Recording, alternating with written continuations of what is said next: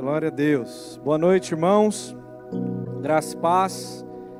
Amém. Tem alguém nos visitando hoje pela primeira vez? Se tiver, levante uma de suas mãos. A gente poder te ver lá atrás. Fique de pé, por gentileza. Tem mais alguém, querido, que está aqui pela primeira vez? Aqui também. Legal. Sejam bem-vindos. Que Deus abençoe vocês grandemente. Que vocês possam se sentir muito à vontade e saibam sempre que Jesus ama vocês. Amém? Vamos aplaudir a Jesus pela vida deles. Glória a Deus. Pode se assentar. Sejam bem-vindos. Queridos, só mais um aviso rapidamente. A Michele, eu não sei se ela está por aí. A Michele, esposa do Rafa, o Rafa que toca violão aqui. A Michele, ela tem é, nesses dias sido impulsionada pelo Senhor para ajudar algumas crianças carentes. Que, que acontece? Muitas famílias são assistidas né, com cestas básicas, ajudadas, mas muitas vezes as famílias têm aí suas crianças e na cesta né, vem ali um ou dois litros de leite, umas vêm um pacote de bolacha, muitas outras não. Então a Michelle tem se levantado junto com a ajuda de muitas pessoas para arrecadar bolacha, danone, né, chocolate, tudo que criança gosta, bala, e ela tem feito algumas pequenas cestas com esses alimentos e levado a essas famílias carentes. Então, a gente queria abrir para toda a igreja, caso você queira né, ajudar. Esses dias a gente falando, teve um irmão que doou duas caixas de bolacha. Então, assim, que Deus possa também ministrar o teu coração e nos nos fazer essa ajuda no nome de Jesus. A Michelle está ali, ó, do lado do Rafa. Tá bom, Mi? Fique de pé, Michelle, o pessoal te ver. A Michelle é, é aquela senhorita. então você pode procurar por ela no final do culto. Ou um dos obreiros, os obreiros vai canalizar para ela no nome de Jesus. Amém, irmãos? Abra sua Bíblia na carta de Paulo aos Efésios, capítulo 2 tema da mensagem de hoje é criados para as boas obras. No final de novembro, comecinho de dezembro, Deus começou a ministrar aos nossos corações, lá no núcleo do extremo norte, a respeito disso que vou ministrar. E quando nós mudamos de salão, Deus intensificou ainda mais essa mensagem ao meu coração da responsabilidade que temos como igreja né, como família de Deus na terra. E eu quero falar um pouco sobre isso, é algo que tem queimado o meu coração já há alguns meses. Espero contribuir para o teu crescimento, para a tua fé, no nome de Jesus. Amém, amados? Efésios 2, verso 8 diz assim: Porque pela graça sois salvos, por meio da fé, isso não vem de vós, é dom de Deus, não vem das obras para que ninguém se glorie porque somos feitura sua, criados em Cristo Jesus para as boas obras, as quais Deus antes preparou para que andássemos nelas. Vamos orar, Pai, obrigado por essa noite. Obrigado pela tua santa palavra, obrigado porque pela manhã o Senhor usou a vida do pastor Daniel para falar conosco. E o meu pedido agora, meu Deus, usa a minha vida para falar aquilo que está no teu coração segundo a vontade soberana, sublime do Senhor. Abençoe também a Bela que está ministrando surdos, Pai, fala conosco, usa a nossa vida em nome de Jesus. Amém. Queridos, quando olhamos para esse texto, nós vemos o apóstolo Paulo trazendo alguns ensinos para a igreja de Éfeso, e um deles foi que nós fomos salvos pela graça. Eu já disse isso aqui uma vez no dízimo, e eu quero iniciar trazendo isso de novo à nossa memória, de que eu e você nós não fomos salvos pelos nossos esforços. Nós não fomos salvos pelas obras que fazemos. Nós não somos salvos por pessoas, por líderes, por religião. Você não é salvo por um santo, você não é salvo por ninguém. A Bíblia está clara ao dizer que nós somos salvos pelo sacrifício de Jesus. Aqui está escrito: olha, isso não vem de vós a salvação, é um dom de Deus. A Bíblia vai dizer em Atos 4:12, em nenhum em nenhum outro há salvação, porque debaixo do céu nenhum outro nome há, dado entre os homens em que devamos ser salvos. 1 Timóteo 2,5: Pois há um só Deus e um só mediador entre Deus e os homens, o homem Cristo Jesus. Ou seja, a salvação veio somente por Jesus. Existem religiões que acreditam que, pelo muito fazer, pelas obras que podemos externar, caridades que podemos fazer, por elas somos salvos, por elas entraremos na eternidade. Mas não, queridos, entenda sempre isso. A única coisa que você precisa fazer para ser salvo é se arrepender dos seus pecados e confessar Jesus Cristo como único e suficiente Senhor e Salvador e se submeter ao senhorio dele. Isso é você ser salvo. Então, se algum dia alguém disser para você que você precisa pagar para poder entrar no céu, isso é mentira. Que você precisa pagar né, é, é, é, indulgências para entrar no céu também é mentira. O sacrifício já foi pago na cruz do Calvário. Amém? Mas o apóstolo Paulo aqui vai dizer que nós somos salvos por Ele, porém, nós fomos feitos participantes da Sua obra. Você, a Sua obra, não é feita para você ser salvo, mas por você ser salvo, você faz a obra dele. Quantos estão entendendo? Eu não ajudo pessoas porque eu preciso ir para o céu. Eu ajudo pessoas porque eu já fui escolhido para ir para o céu. Isso é uma verdade que precisa estar no nosso coração. Há duas quartas-feiras atrás, o título da mensagem lá no, no núcleo foi: Sou igreja, e agora? Isso é algo que precisa estar no nosso coração. Você é igreja. A igreja não é a estrutura, a igreja não é o salão, a igreja não é os núcleos, a igreja é você. Esse salão é maravilhoso, lindo, os salões, os núcleos são maravilhosos, lugar onde Deus se manifesta, onde Deus opera milagres, onde Deus opera maravilhas, salvação, regeneração. Porém, no momento que a gente sai, os obreiros ali digitam a senha, o alarme está aqui, irmãos, Deus já não está mais aqui, Deus foi embora com você porque Deus escolheu não mais habitar em templos feitos por mãos humanas. Deus escolheu agora habitar em pessoas, habitar em você e em mim. Por isso que aonde você estiver, dois ou mais reunidos no nome dele, ali, ele se faz presente. Por isso que existem igrejas que se reúnem debaixo de árvores e ali é uma igreja. Existem momentos agora, por exemplo, como na Cracolândia, que existem homens reunidos pregando o evangelho e lá é a igreja. Existem pessoas agora que estão aí nas ruas evangelizando, buscando pessoas, isso é igreja. Então, igreja não é um salão, igreja é você, igreja sou eu. E como igreja nós temos responsabilidades. Como igreja nós temos autoridades, mas também responsabilidades. E uma das responsabilidades é andar na obra do Senhor. E qual obra é essa? João, 1 João 3,18 diz assim: Filhinhos, não amemos de palavra, nem de língua, mas por obras e por verdade. O apóstolo João está nos ensinando que a obra que Deus deseja de nós é amar pessoas, é amar em verdade, com atitudes, aquilo que Deus ama. Então, como que eu digo que eu amo a Deus? Não com palavras, eu digo que eu amo a Deus através das minhas obras e em verdade.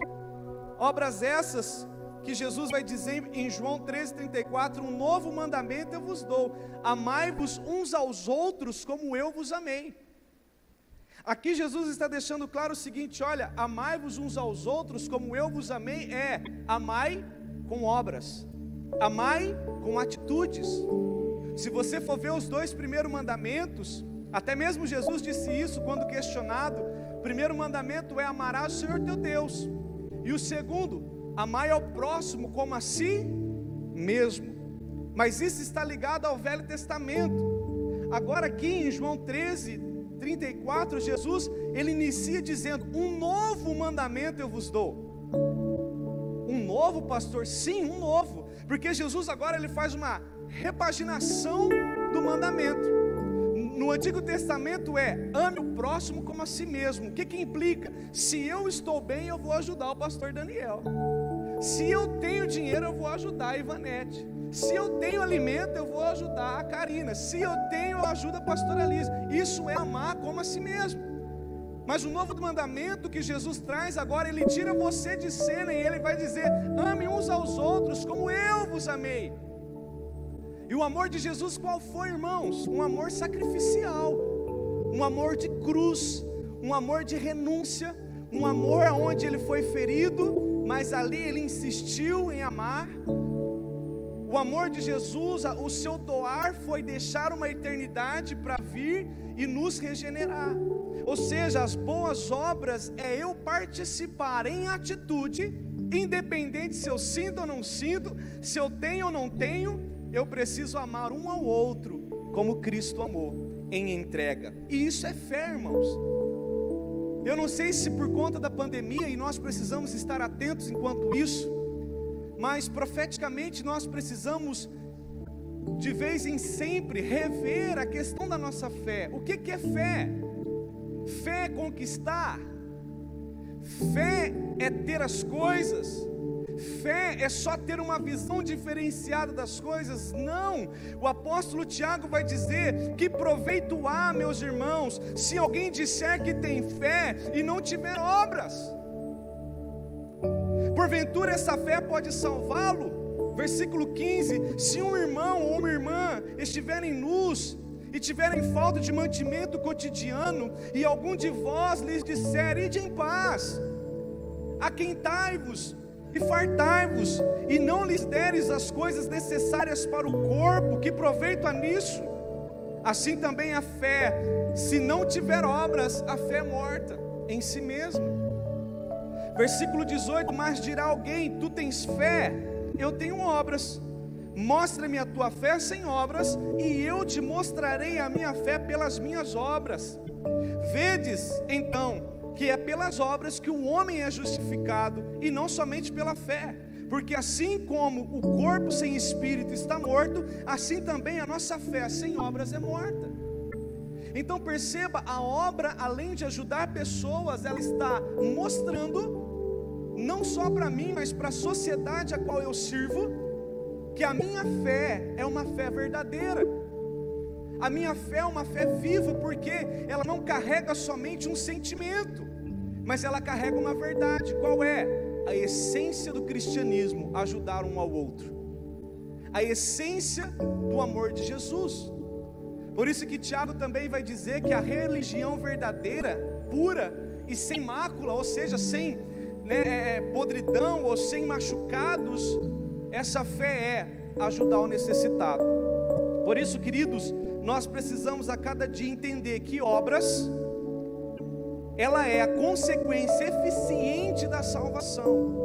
E isso mexeu muito comigo. Eu não sei se vai mexer com você agora, mas se eu não tenho feito obras para Deus, tocando vidas, será que de fato eu tenho uma fé viva em Jesus? sendo que a obra é um resultado eficiente da minha fé, da minha salvação em Cristo. E Jesus vai deixar claro isso com uma parábola. Você não precisa abrir, mas Lucas capítulo 10, Jesus ali, ele foi indagado pelos fariseus. Os fariseus chegam para Jesus e dizem o seguinte: Quem é meu próximo? E Jesus começa a contar uma parábola. Olha, eu vou contar a parábola do bom samaritano para vocês. Espera aí que eu vou explicar quem é o próximo. E Jesus começa: descia um homem de Jerusalém que estava indo para Jericó. No meio do caminho vêm os salteadores, os ladrões, roubam aquele homem, ferem aquele homem e deixam ele como morto. De repente passa por ele a religião, irmãos. Por isso que eu digo para você: a religião não faz nada. Desceu um sacerdote lá, desceu um pastor, depois desce um levita e não faz nada pelo homem porque talvez eles estavam tão ansiosos pela religião que estavam se esquecendo que a religião, que é o religar o homem a Deus, se esqueceram que a religião precisava ser ali praticada. Um homem precisava ser religado ao Senhor, mas a religião passou de largo. Mas de repente Jesus vem dizer: Mas passou um, um samaritano, excluído pelos judeus, e ele começa ali a falar dele mesmo. Vem alguém que não tem honra em sua casa, porque o profeta não tem honra em casa.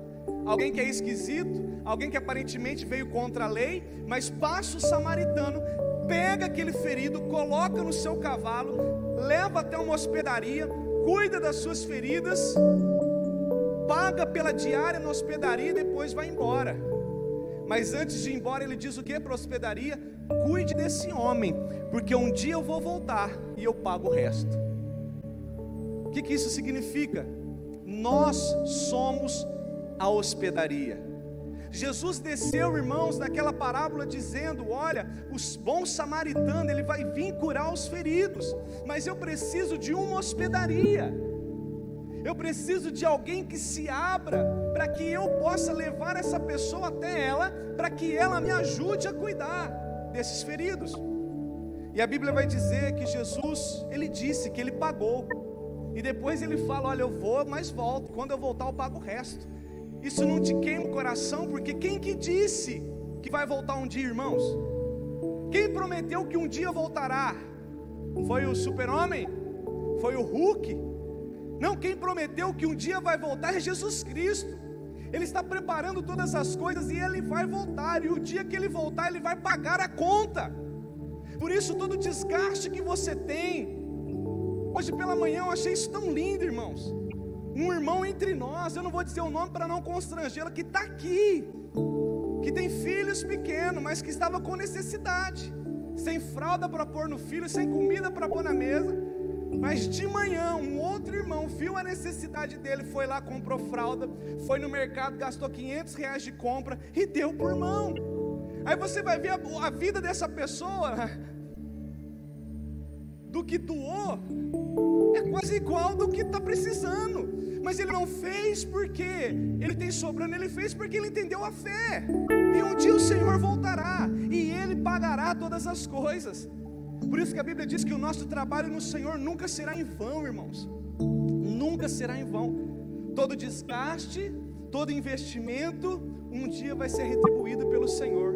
Seja naturalmente falando, ou seja, na alegria de podermos entrar na eternidade, dizendo: Eu pude fazer parte da grande obra do Redentor. Então, amados, você é a igreja, a hospedaria que Jesus está aguardando se abrir para ajudar as pessoas. E que ajuda é essa, pastor? Jesus vai dizer em Mateus 25 que quando questionado, Senhor, mas quando eu ajudei o Senhor, quando eu fiz algo pelo Senhor, ele vai dizer lá, depois você lê, Olha, eu tive sede, você me deu de beber. Eu tive fome, você me deu de comer. Olha, eu tive frio e você me esquentou. Eu tive né, fora de um lugar, você me deu um lugar para habitar. Aí as pessoas perguntaram, mas quando eu fiz isso para o Senhor? Aí ele vai dizer: quando vocês fizestes a um dos meus pequeninos. Ou seja, quando eu ajudo uma pessoa com, olha só, com a necessidade biológica dela. Irmão, tem tantas pessoas passando fome ao nosso redor. Talvez por causa do ativismo da correria, nós não paramos para perceber que não é só lá na África, não é só lá nas grandes capitais que existem necessitados em torno de nós. Existem pessoas que muitas vezes não têm refeição para comer. E nós podemos, como igreja, repartir o nosso pão de cada dia.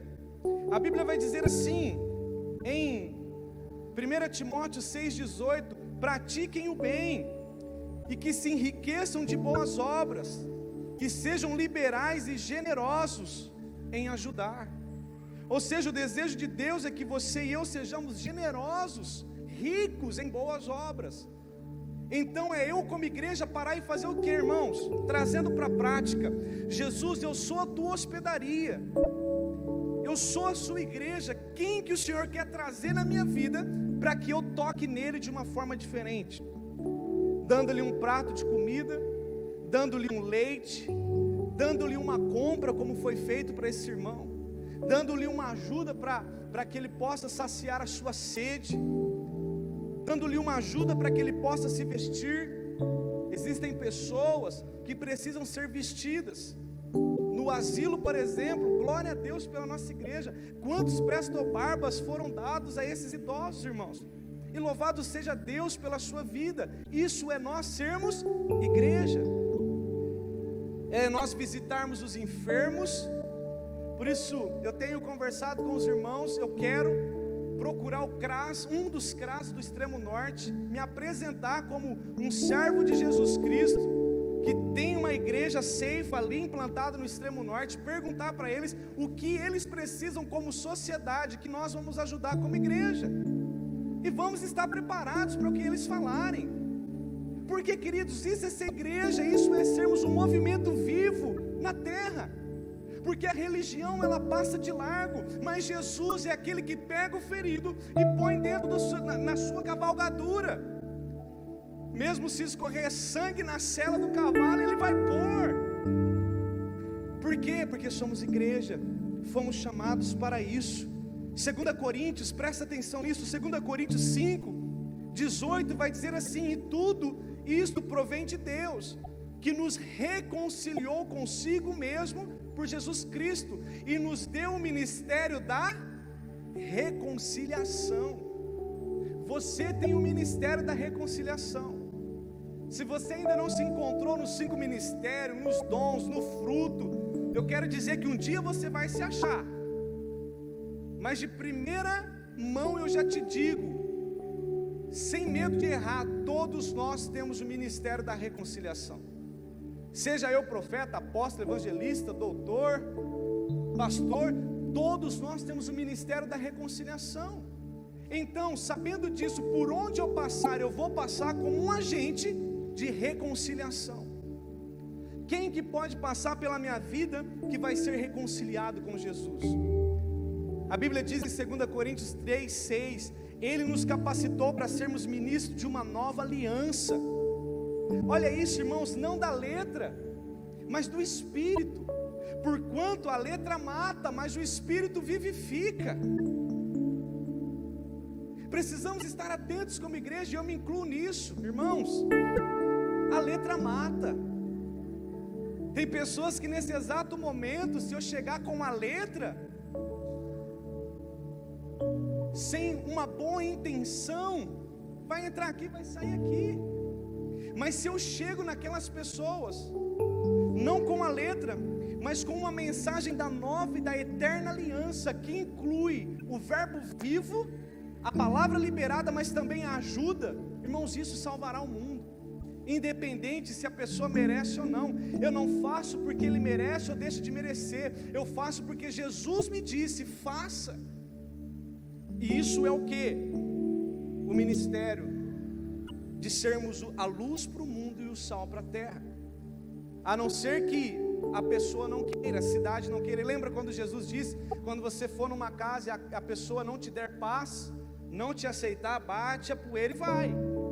Mas até que isso aconteça, irmãos, cada casa é uma família, cada família é um alvo do amor de Deus.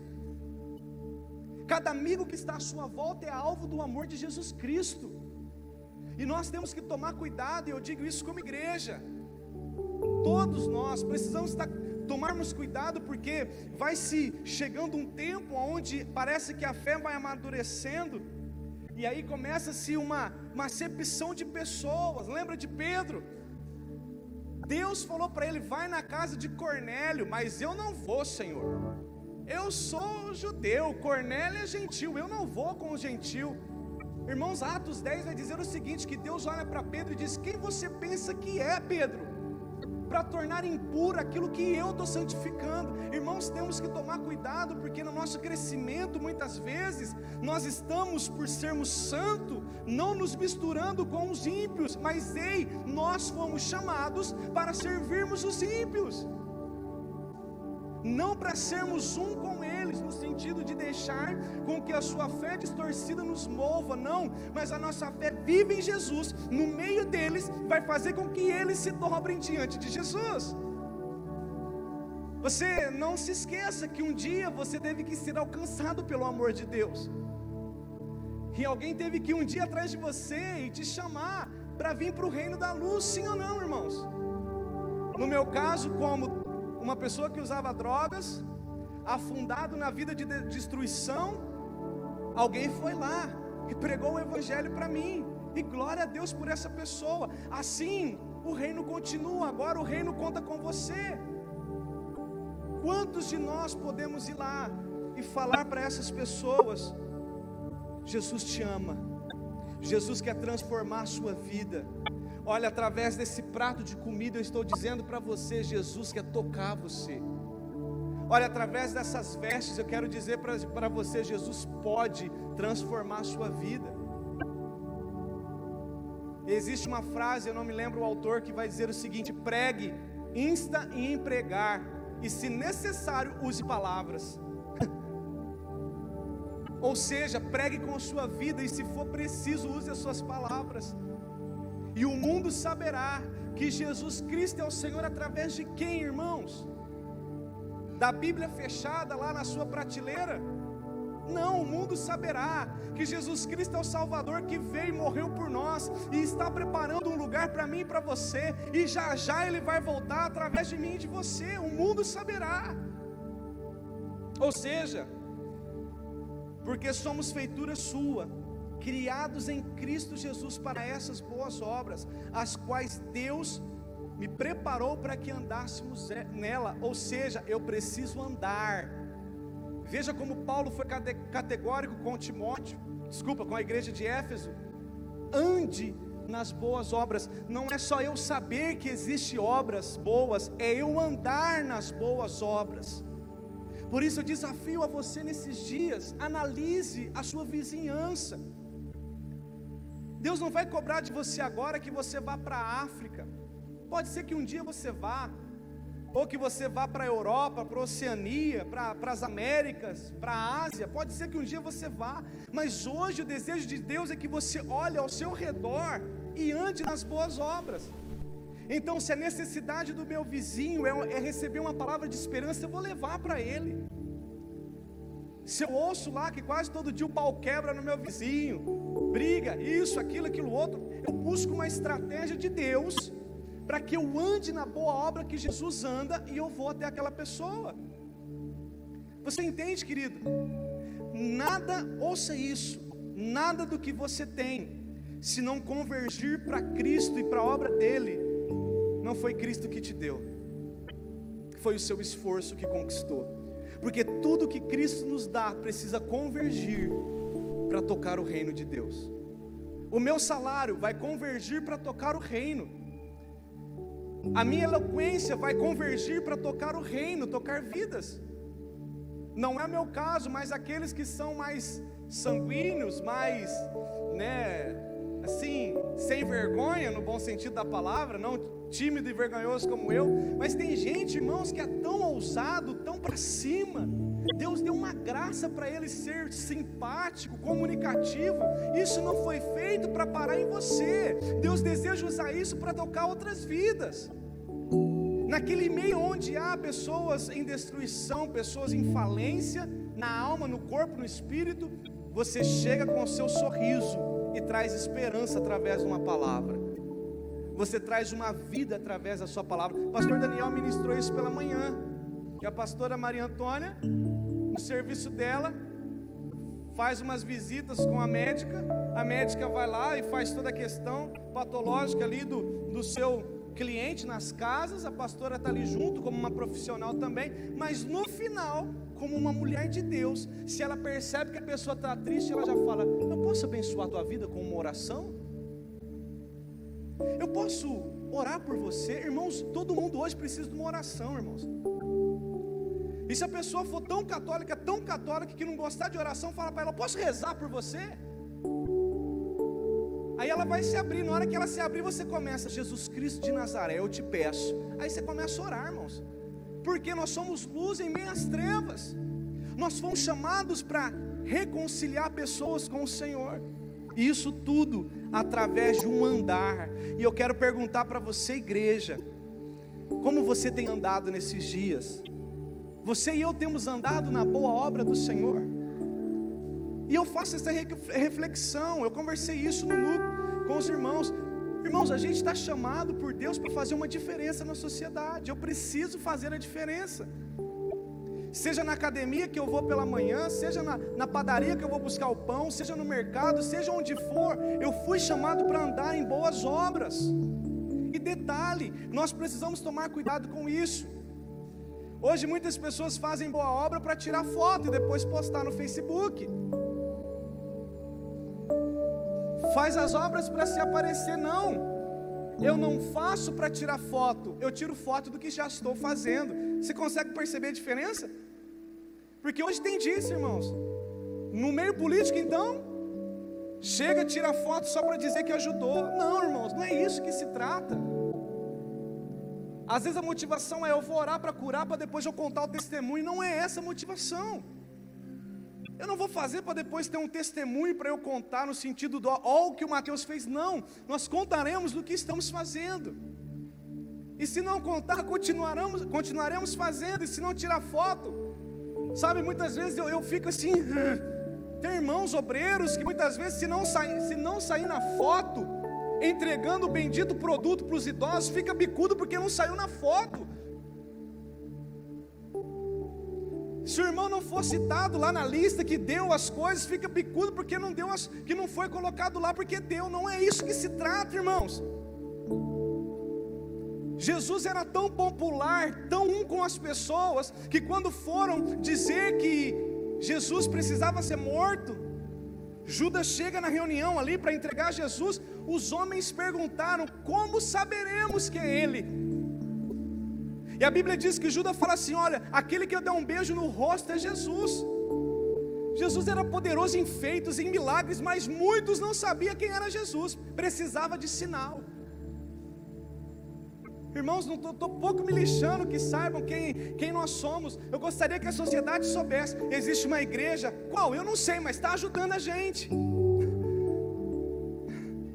Quero que uma, as pessoas falem: Olha, eu fui ajudado com uma cesta básica de uma igreja, qual nem sei, mas fui ajudado. Esse é o nosso coração. E Jesus fez parte disso, irmãos. E a Bíblia vai dizer que, olha que interessante, a religião dizia que não podia tocar no esquife. Jesus vai e toca no esquife. A religião vai dizer que uma mulher com fluxo de sangue, ou seja, no seu período menstrual, tinha que ficar fora do convívio da família, da família. O homem que tocasse na mulher no período menstrual no Velho Testamento, ele se tornava impuro com ela. E aí, de repente, a Bíblia vai dizer que uma mulher com 12 anos com hemorragia, não é 12 dias, não é um ano, é 12 anos, saindo de si vida, saindo de si o sangue. Eu fico imaginando aquela mulher sendo excluída pela sociedade, aquela mulher sendo distante da sua, dos seus próprios familiares, mas de repente Jesus está no meio do povo e ele faz uma grande declaração: Alguém me tocou. Os discípulos à sua volta ficam doidos: Como assim, Jesus? Alguém te tocou? Todo mundo te toca. Mas Jesus olha e diz: Não, alguém me tocou diferente. E de repente ele olha, tinha uma mulher jogada no chão, talvez suja de sangue excluída pela sociedade, excluída pelos seus familiares, mas Jesus vai e regenera a vida daquela mulher. O ciclo de morte, o ciclo da onde vazava a vida, foi estancado e a vida de Cristo entrou nela. Depois a Bíblia vai dizer que os leprosos, quando julgados pelo sacerdote, eles precisavam ficar fora da cidade, irmãos. Existia uma cidade dos leprosos, Passava pelo pastor, o pastor identificava: olha, você está leproso, sai. Disciplina para você, sai. E os leprosos ficavam fora da cidade. Mas de repente vem um leproso em direção a Jesus. E Jesus toca naquele leproso e diz para ele: volta no sacerdote, se mostre ao sacerdote que a vida te tocou. E a Bíblia diz que quando aquele leproso vai no meio do caminho, ele foi curado. Curado pelo quê? Pela obra de Cristo, irmãos. E hoje o desafio de nós é: existem os leprosos, que a sociedade está subalternizando eles, colocando de lado, tirando do convívio por causa do roubo, por causa do cheiro, por causa do seu né, mau odor, pela sua má vestimenta, pelas músicas que ouvem, pelo que fuma, pelo que bebe, e muitas vezes, como igreja, às vezes, nós estamos como aqueles sumos sacerdotes de outrora, colocando eles para fora da sociedade, mas nessa noite eu quero dizer para você: o Jesus Cristo que te salvou, aquele que foi para a cruz do Calvário, ele foi o primeiro a tocar nos leprosos e restabelecer a sua saúde física, emocional e espiritual. Jesus era aquele que entrava na casa do Simão, o leproso, e comia com o leproso, irmãos. Cabe isso na tua cabeça? Jesus era aquele que ia para a casa de Zaqueu, um ladrão, irmãos. Se você pensa que o Lula é ladrão, imagina Zaqueu. Jesus entrou lá com ele, comeu com ele. E a Bíblia vai dizer ainda, Alexandre, que Jesus constrangeu tanto Zaqueu, que Zaqueu resolveu devolver tudo que ele tinha roubado. E antes de devolver, olha o detalhe, antes de devolver, Zaqueu não tinha devolvido ainda. Antes de devolver Zaqueu o seu dinheiro roubado, Jesus olhou para ele e disse: Hoje entrou salvação na tua casa. Porque Jesus viu no coração de Zaqueu um coração pronto para resolver as suas mazelas.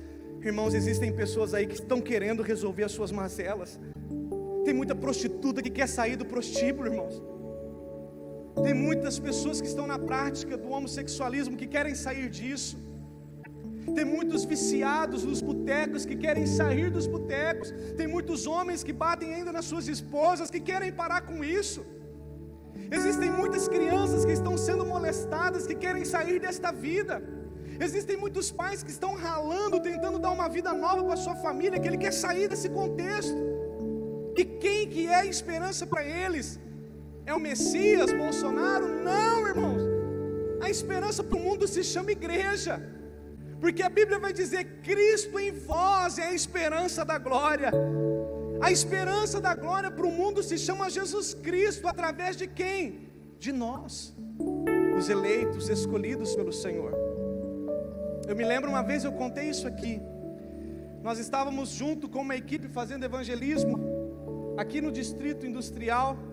E muito tempo atrás, graças a Deus isso diminuiu, mas não sei se vocês lembram, muito tempo atrás até nessa avenida ficava cheio né, de, de, de garotas de programa, travestis, com roupas né, daquele jeito, aquelas. Vocês lembram disso uns anos atrás, nessa avenida? E um dia, junto com o pessoal do evangelismo, a gente saiu para entregar água e bombom para essas pessoas. E a palavra era só o que? A gente veio trazer água para você para que você possa, talvez, se está aí sem beber água, e começava com esse assunto, ia conversando. Olha, a gente queria deixar um bombom para adoçar a sua vida, mas dizer que Jesus pode te transformar, que Jesus. E começava, irmãos. Eu não sou evangelista, mas tem gente que, né? Mas ali nós estávamos conversando e de repente um menino lá de Nova Granada, que já tinha seios, já tinha colocado silicone, começou a chorar diante desse ato. Estava eu e minha esposa Começamos a falar com o rapaz, lembro do nome dele até hoje. Começamos a pregar do amor de Deus e ele disse para mim: Eu quero sair dessa vida, mas não consigo. E eu disse para ele: O que, que você precisa? Começamos a conversar, instruímos ele, entramos em contato com uma igreja. Irmãos, fizemos o possível por aquele menino. Uns dias depois eu tive que pregar fora, fui pregar numa outra cidade, estava posando lá. De repente meu telefone toca e é o menino. Cara, eu só estou te ligando para dizer que eu já tirei a prótese, já tirei o seio, já estou restabelecido, não quero mais saber dessa vida. Minha família me aceitou de volta, sou um homem restaurado pelo Senhor.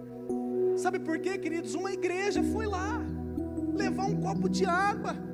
Mas a religião vai passar de largo, a religião vai rejeitar. Mas os, os, cristian, os cristãos que fazem parte do verdadeiro cristianismo precisam estar lá.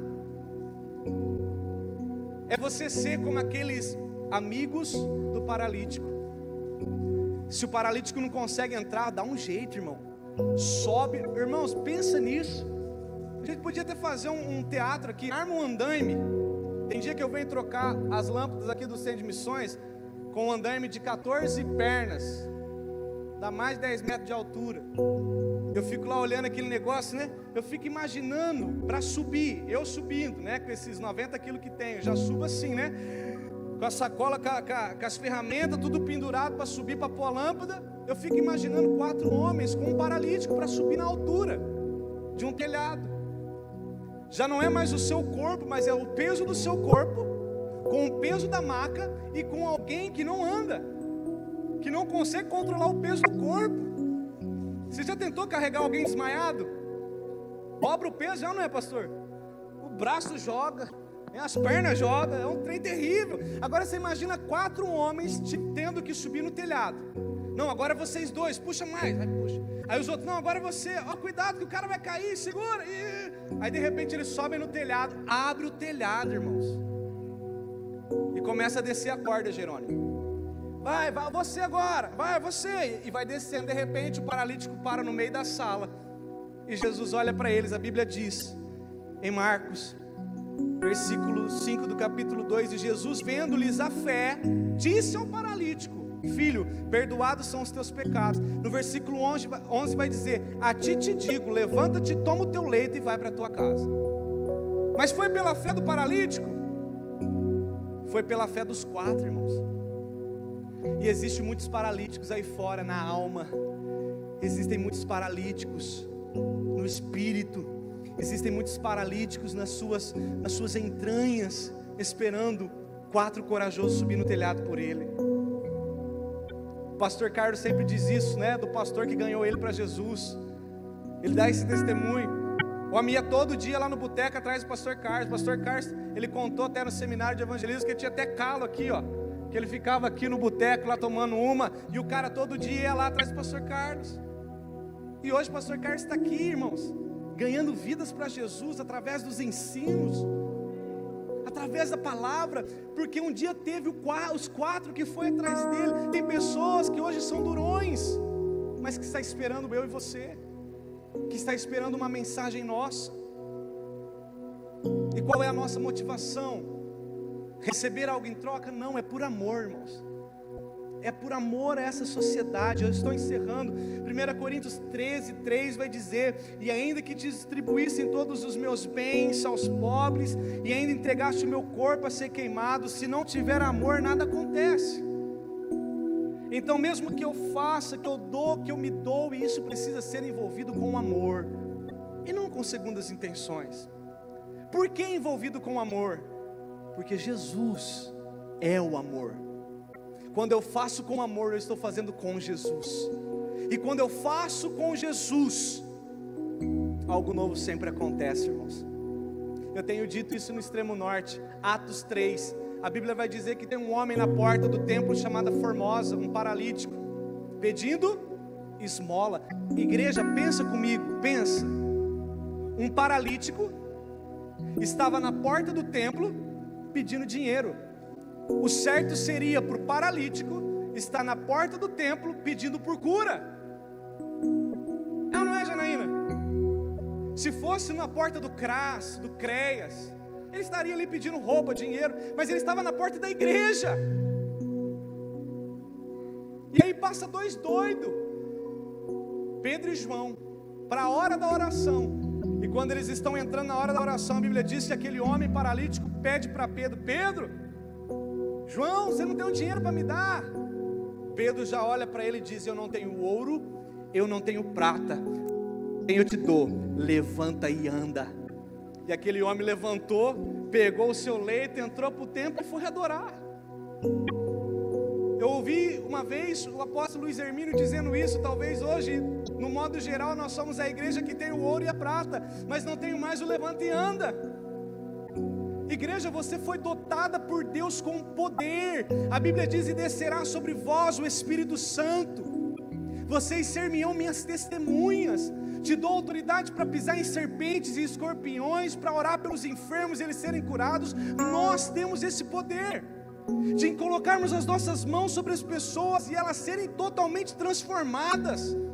Pessoas que estão endemoniadas, nós colocaremos nossas mãos e os demônios vão sair, irmãos oraremos e as enfermidades serão cessadas, porque há poder em amor na igreja. E quando o amor passa, tudo se transforma, irmão. Por que, que quando Paulo pegou o seu lenço e deu para a pessoa levar para o enfermo, e levaram-se o lenço de Paulo. Foi para quê, irmãos? Paulo não conseguia ir, mas o amor pelo enfermo era tão grande que ele disse: Cara, pega isso aqui, leva lá, passa nele e algo vai acontecer. E foi feito, irmãos. Pessoa foi curada. Por que, que isso muitas vezes não acontece? Porque hoje, se nós fizéssemos isso num domingo, no outro nós já estávamos fazendo a campanha do lenço ungido. Para o lenço ungido, deixa uma oferta. Por isso que muitas coisas não têm acontecido, irmãos. Mas eu quero profetizar um novo tempo sobre nós, sobre a nossa fé, sobre o nosso coração. Sabe, as pessoas olharão para nós e vão dizer: existe algo diferente nesse cara. Que, que é que tem de diferente nele? É Cristo em nós, que é esperança, irmãos. E lembre-se, quando você faz para um pequenino, você está fazendo para o próprio Deus. Mateus 25, 40 diz: E respondeu-lhes ao rei: em verdade vos digo que sempre que fizeste a um destes meus irmãos, mesmo sendo mais pequeno, sendo aquele lá na, na sarjeta jogado, aquele que a sociedade já excluiu, seja para o mais pequeno, a mim vocês estão fazendo. Provérbios 19, 17 diz: Quem dá aos pobres empresta para Deus, a qual virá pagar com juros largamente. Hebreus 13, 2: Não vos esqueçais da hospitalidade, porque quando por ela alguns, não sabendo, hospedaram anjos. Tem pessoas que estão aí, irmãos, que são verdadeiros anjos, que nós nem sabemos, mas que estamos tocando na vida deles. 1 Coríntios 15, 58, portanto, meus amados irmãos, sejam firmes e constantes, sempre abundantes na obra do Senhor, sabendo que o vosso trabalho no Senhor não é em vão. E eu quero terminar dizendo, irmão, seja, seja constantes. Pastor, mas eu não tenho sido reconhecido aqui na terra, no céu você está sendo reconhecido. Pastor, mas ninguém está vendo o que eu estou fazendo, o céu está vendo. Não precisa nem tirar foto e pôr no Facebook, o céu está vendo. E eu quero dizer a vocês, obreiros, diáconos, pastores, não cesse de ajudar o próximo, porque o céu está vendo. E mais do que isso, Apocalipse 20, 12 vai dizer: E vi os mortos, grandes e pequenos, que estavam diante do trono, e abriram-se o livro, que é o da vida. E os mortos foram julgados pelas coisas que estavam escritas no livro, segundo a sua obra. Quando acabar tudo, tantos os que já morreram, quanto os que foram subir com Jesus no arrebatamento, nós chegaremos diante do trono, se abrirá o livro e seremos julgados, se fizemos ou não fizemos o nosso papel como igreja, irmãos. Quantos estão entendendo? E eu não quero dizer isso para gerar peso em você, na verdade eu quero dizer isso para tirar o peso de mim porque não podemos mais conduzirmos como igreja só com os benefícios da igreja, precisamos ser igrejas com as responsabilidades da igreja. O mundo só se tornará diferente quando a igreja for diferente. Não tem outra solução, irmãos, não tem. E eu quero dizer algo para os irmãos: pode acontecer, politicamente falando, as coisas estreitarem para a igreja Isso sobra para os profetas dizerem, né? Mas pode acontecer das portas se fecharem para nós, irmãos.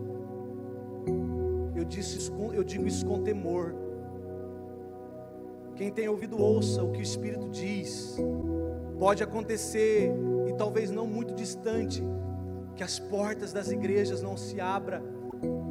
Mas, pastor, a Bíblia não diz que as portas do inferno não prevalecerá? Isso mesmo, a porta do inferno, não a porta da igreja porque a igreja não é templo, a igreja somos nós. E se o templo fechar, as portas do inferno não prevalecerá, porque eu e minha casa serviremos ao Senhor por onde estivermos. Se a porta da igreja fechar, se o PT fizer as coisas fecharem, se o PT, sei lá, irmãos, pode gravar isso aí pôr na mídia, mas se eles nos me impedir de pregar o evangelho, nada vai me impedir de falar para o meu vizinho: Jesus te ama e morreu por você. Se eu não puder pregar mais nesse púlpito, eu vou sair para a rua dizendo: Jesus está voltando. Eu fui lá na escola do Madeira, irmãos. Entrei lá dentro e falei pro cara, cara, me deixa eu colocar uma mensagem evangelística nesse muro. Eu tô vendo aí quem mora no extremo norte, deixa eu ver. Não tem o muro do Madeira? Tem várias propagandas. Eu cheguei lá, todo bonitinho, irmãos, parecendo pastor. Hoje eu não tô, né? Parecendo Sidney Magal, né? Florido. Mas é bonito, né, irmãos? Estou molhadinho. Tem misericórdia de mim. Cheguei lá pro cara todo comportado, bonito, Leandro, sabe? É bonito, não tem jeito, né? Comportado. Falei, rapaz, eu sou da igreja, ceifa. Eu queria ver com você quanto que você cobra para pôr uma mensagem no núcleo, do, do, do, núcleo aqui na parede. Irmãos, eu nem ia falar com o escritório, nós ia levantar como núcleo. Porque se o núcleo está ali é para fazer a diferença, meio ou não? Falei, eu quero colocar uma mensagem de paz, de edificação, de restauração para a família. Aí sabe o que foi me dito, irmãos? Nós não colocamos frase da Bíblia no muro. E como que o mundo quer ser restaurado? Como, irmãos? Mas mesmo que não nos deixaram colocar a frase no muro, nós já estamos dizendo entre os obreiros, nós vamos sair de casa em casa e nós vamos dizer nas casas: arrependei-vos, porque está próximo o reino dos céus. Do que que você precisa de comida, nós vamos dar um jeito, porque a igreja está aqui por isso. E isso é o nosso chamado, irmãos.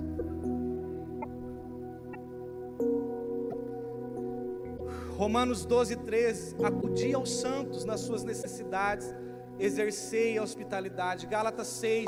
Então, enquanto temos oportunidade, façamos o bem a todos, e principalmente para os domésticos da fé.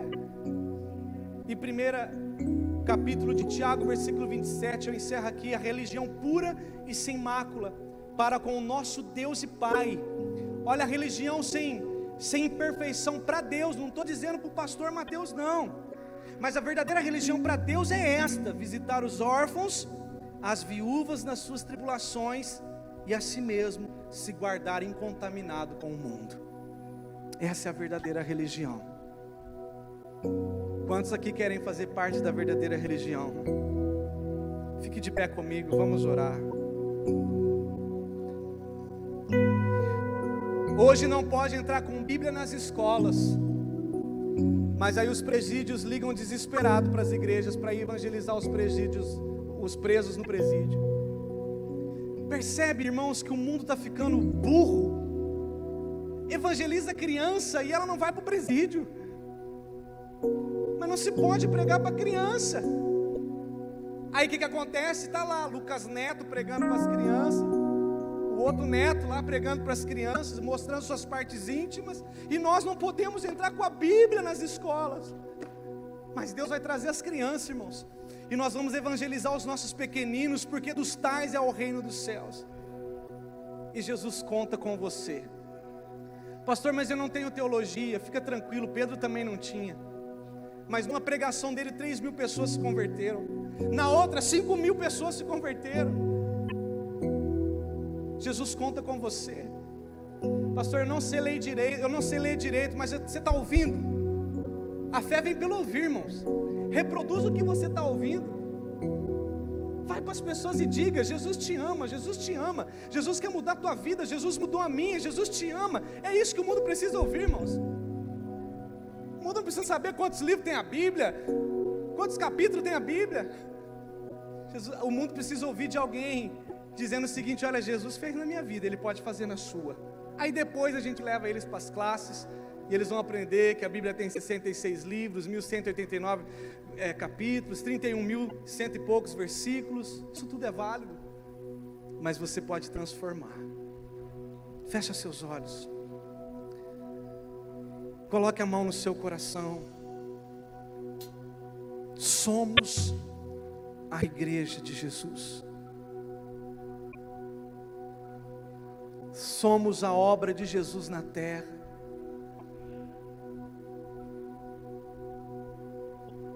E nós vamos clamar ao Senhor: Senhor, dai-nos vidas, dai-nos famílias, Senhor, dai-nos oportunidades para expressarmos as obras do Senhor. Comece a falar com Deus, querido. Talvez você encontre dentro de você nessa noite alguns limites físicos, emocionais, acadêmicos, eu não sei. Mas nessa noite se coloque diante do Senhor, se dobre diante dEle e se dispõe ao Senhor. Ele vai, ele vai dizer ao teu coração: Eu te farei um pescador de homens, eu te farei um pescador de mulheres. Seja você rico, pobre, grande ou pequeno, branco, negro, pardo, Ele quer dizer para você: Eu te farei pescador de homens. Quero te usar como uma carta lida por todos, ser a esperança que o mundo precisa por, e pelo tempo, pelos tempos finais. Como está escrito: Desperta tu que dormes, levanta-te dentre os mortos, porque Cristo te iluminará. Seja vida por onde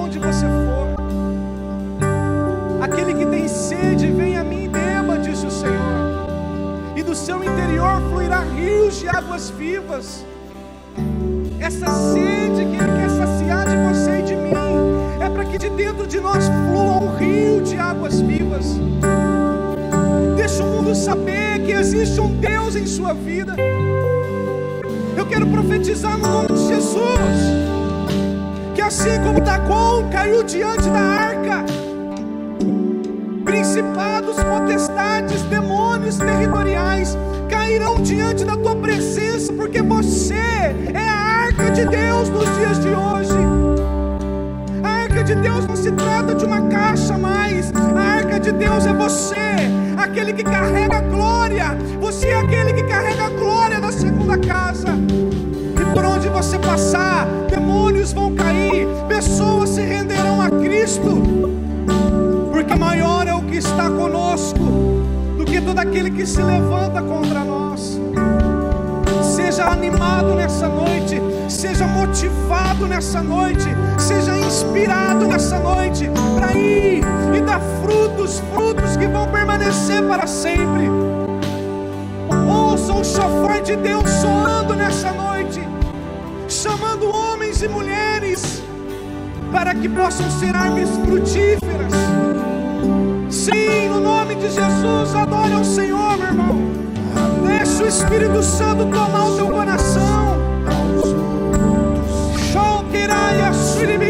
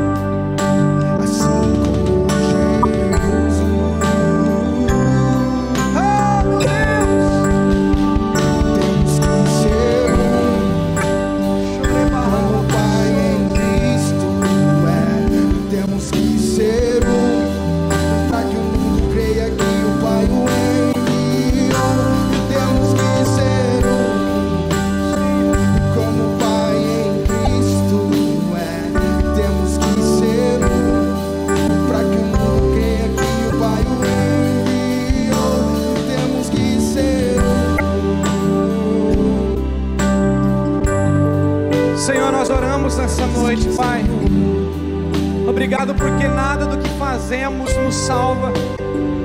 Obrigado porque a salvação é um dom do Senhor, não é mérito nosso. Foi pela graça, o favor imerecido. Mas, Senhor, nos ajude como cristãos, como filhos eleitos pelo Senhor, escolhidos pelo Senhor. Nos ajude as boas obras. Declaramos como igreja esse centro de missões, meu Deus. Nos dê projetos, nos dê estratégias para tocarmos essa sociedade. Meu Deus, os núcleos da cidade, nos dê estratégias, nos dê alvos, nos dê os perdidos, Pai. nos dê famílias, nos dê, Senhor, os recursos humanos, porque sabemos que está escrito que o Senhor irá diante de nós e endireitará os caminhos tortuosos, quebrará as portas de bronze e despedaçará os ferrolhos de ferro, Senhor, e nos dará os tesouros escondidos e as riquezas encobertas. E nós sabemos que esses tesouros escondidos, essas riquezas encobertas,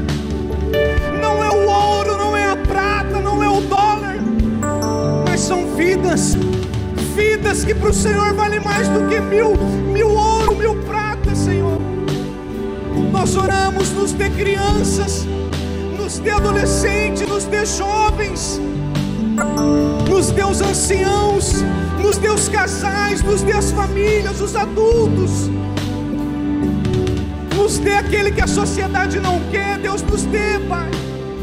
E declaramos aqui cada vida, cada família, sendo a tua igreja soberana, a qual a porta do inferno não prevalecerá, Senhor. Eu declaro coragem sobre o teu povo, para orar por multiplicação e multiplicação acontecer. Eu declaro sobre mulheres aqui nessa noite, ao conversar com suas vizinhas, uma palavra tua fará com que a vida delas sejam transformadas. Declaro sobre os adolescentes, os jovens, meu Deus, sendo luz em meias trevas. Ah, Senhor, e declaramos: usa-nos para o teu louvor, usa-nos para a tua glória, nos ajude a amar o que o Senhor ama, nos ajude a valorizar o que o Senhor valoriza, Senhor. E o mundo saberá que só o Senhor é Deus que só o Senhor é Deus. E se os profetas de Baal se levantarem, o fogo cairá do céu e comprovará que só um Deus existe, só o Deus de Israel é soberano. Jezabel não poderá impedir, Senhor, porque a boa obra que o Senhor começou, o Senhor vai completar. Queira nós ou não, o Senhor é aquele que fez a promessa o Senhor é aquele que irá de completar, Senhor. Passarás os céus e a terra, mas a tua palavra ela não passará, Jesus. Tua palavra diz que enquanto os apóstolos faziam a sua parte, o Senhor cooperava com eles. Primeiro eu te peço, Jesus, nos ajuda a fazer a nossa parte. Me ajuda como pastor a fazer a minha parte fazer pelo que recebo, fazer pelo que fui chamado, fazer pelo que fui transformado. Que cada pastor e presbítero desta casa seja envolvido com o temor, seja envolvido com a graça do Senhor e que se estenda sobre os levitas, que se estenda sobre os diáconos, os obreiros, os ministros do ministério infantil e todos os líderes a responsabilidade. E declaramos, e declaramos que o Senhor há de cooperar conosco, porque se não for pelo Senhor, se não for o Senhor, nada acontece. Por isso, sopra o teu vento, vento de avivamento, sopra sobre bebedouro, vento de avivamento, sopra, sopra, sopra, e que se levante um numeroso exército de vale de osso seco. Levanta, Senhor, levanta, levanta, levanta em nome de Jesus sopra sobre o extremo norte, sopra sobre o leste, o oeste, meu Deus, o centro, o sul. Sopra o teu vento, Senhor. Levanta o teu povo. Levanta, Senhor, os drogados. Levanta as prostitutas. Levanta os religiosos. Levanta os ateus. Levanta, Senhor. E o mundo saberá que o Senhor nos enviou.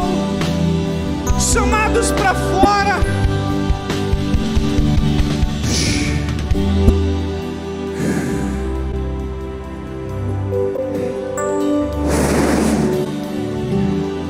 mesmo que a árvore cortada, e mesmo que o tronco se envelheça e as raízes se apodreçam, ao cheiro das águas ela voltará a brotar. Eu quero declarar aqui nessa noite sobre alguns que estão se sentindo mortos ministerialmente, mortos em seus propósitos. Receba a vida, receba a vida de Deus, porque a água viva está aqui. A água viva está aqui. Pastor, mas já passou tempo, não tem problema. Eis que faço nova todas as coisas, diz o Senhor. Ei, não considereis as coisas antigas. O Senhor faz nova todas as coisas. Pastor, mas nós perdemos o lar dos pequeninos. Pastor, mas nós perdemos a clínica. Pastor, nós perdemos aquilo. Ei, o Senhor fará nova todas as coisas. O Senhor tem novidade de vida. Ei, levanta os teus olhos e veja. Eis que nasce uma luz, diz o Senhor. É tempo de ir para fora. É tempo de ir aos perdidos. E ei, saiba que Ele é aquele que irá diante de nós, diz o Senhor exército exército se levanta, o exército da última hora, Senhor. O exército que não se calará diante de Baal, diante do sistema. O exército que se fará, Senhor, tocável pela humanidade. Um exército que se fará um com o povo Levanta os teus Davi, Senhor, que cheira ovelha. Levanta a sua geração que tem jeito de povo. Ah, Senhor, levanta a geração que olha no olho do perdido. Levanta a geração, Senhor, que tem coragem de olhar para o leproso e dizer: Vem, vem para a casa do pão. Levanta os teus Davis nessa geração, Senhor. Homens que pregarão a Sua palavra e, se necessário for, abrirão a Sua boca. Nós declaramos isso nesses dias. Dai-nos vida, Senhor. Dai-nos alma, Jesus. Dai-nos esta cidade, dai-nos essa cidade. Todas as quartas nós oramos, nos deu o extremo norte por herança. Mas nessa noite, como igreja toda reunida, nós dizemos: nos dê bebedouro por herança, Senhor. E não se trata de ceifa, não se trata de um sonho, se trata de uma igreja que se iniciou há mais de dois mil anos atrás mesmo que se nós dermos cesta básica, nós dermos água, nós dermos roupa, e se ele for para a assembleia, glória a Deus, se ele for para a igreja da graça, glória a Deus. O inferno vai despovoar e o céu será cheio, cheio, cheio, cheio, cheio da tua glória, Senhor. Em o nome de Jesus nossa vara resplandeça nessa noite. Levanta tua mão para o céu, querido. Levanta tua mão para o céu, seja você ministro, seja você alguém que está aqui pela primeira vez, como profeta desta casa. Eu declaro a tua vara florescendo, eu cajado florescendo, porque o Senhor te escolheu. Não foi você que escolheu o Senhor, mas foi Ele, foi Ele, foi Ele que escolheu você. Por isso, seja cheio, seja cheio, cheio, cheio da glória de Deus. Receba dons, receba o fogo, receba a unção, a unção do poder do Altíssimo. E ressuscite os mortos, cure os enfermos, coloque os paralíticos para andar, gere esperança por onde você passar porque é assim que Ele faz. Ele faz nova todas as coisas.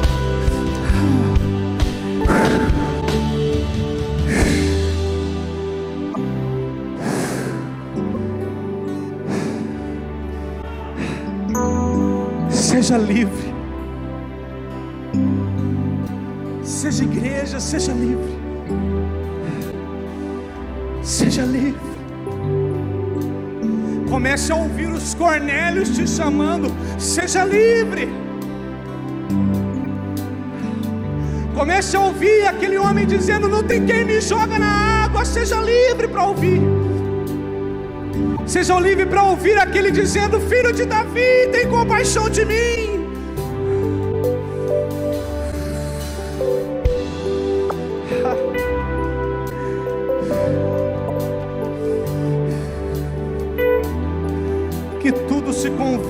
Ao Senhor, Pai.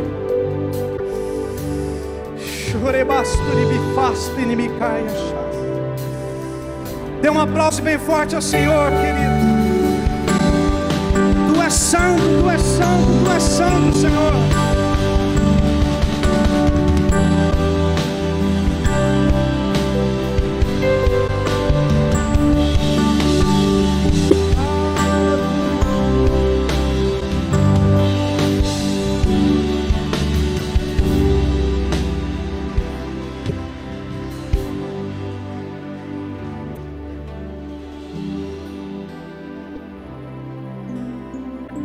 Preparado ou não?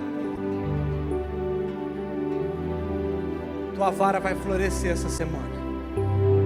Robson e Patrícia, sejam fortes, sejam corajosos. O Senhor é convosco. Esqueça as coisas que ficaram para trás e prossiga para o alvo. O Senhor fará nova todas as coisas. Vocês creem nisso? Ame os perdidos mais do que tudo, Robson e Patrícia. Mais do que a estrutura, mais do que tudo, ame. E o Senhor dará a vocês aqueles que ninguém quer. Mas foi assim, Robson, que Deus deu um exército para Davi. Davi entrou numa caverna para fugir da morte. E Deus deu a ele um exército fiel. Não olhe para o jeito que o homem olha.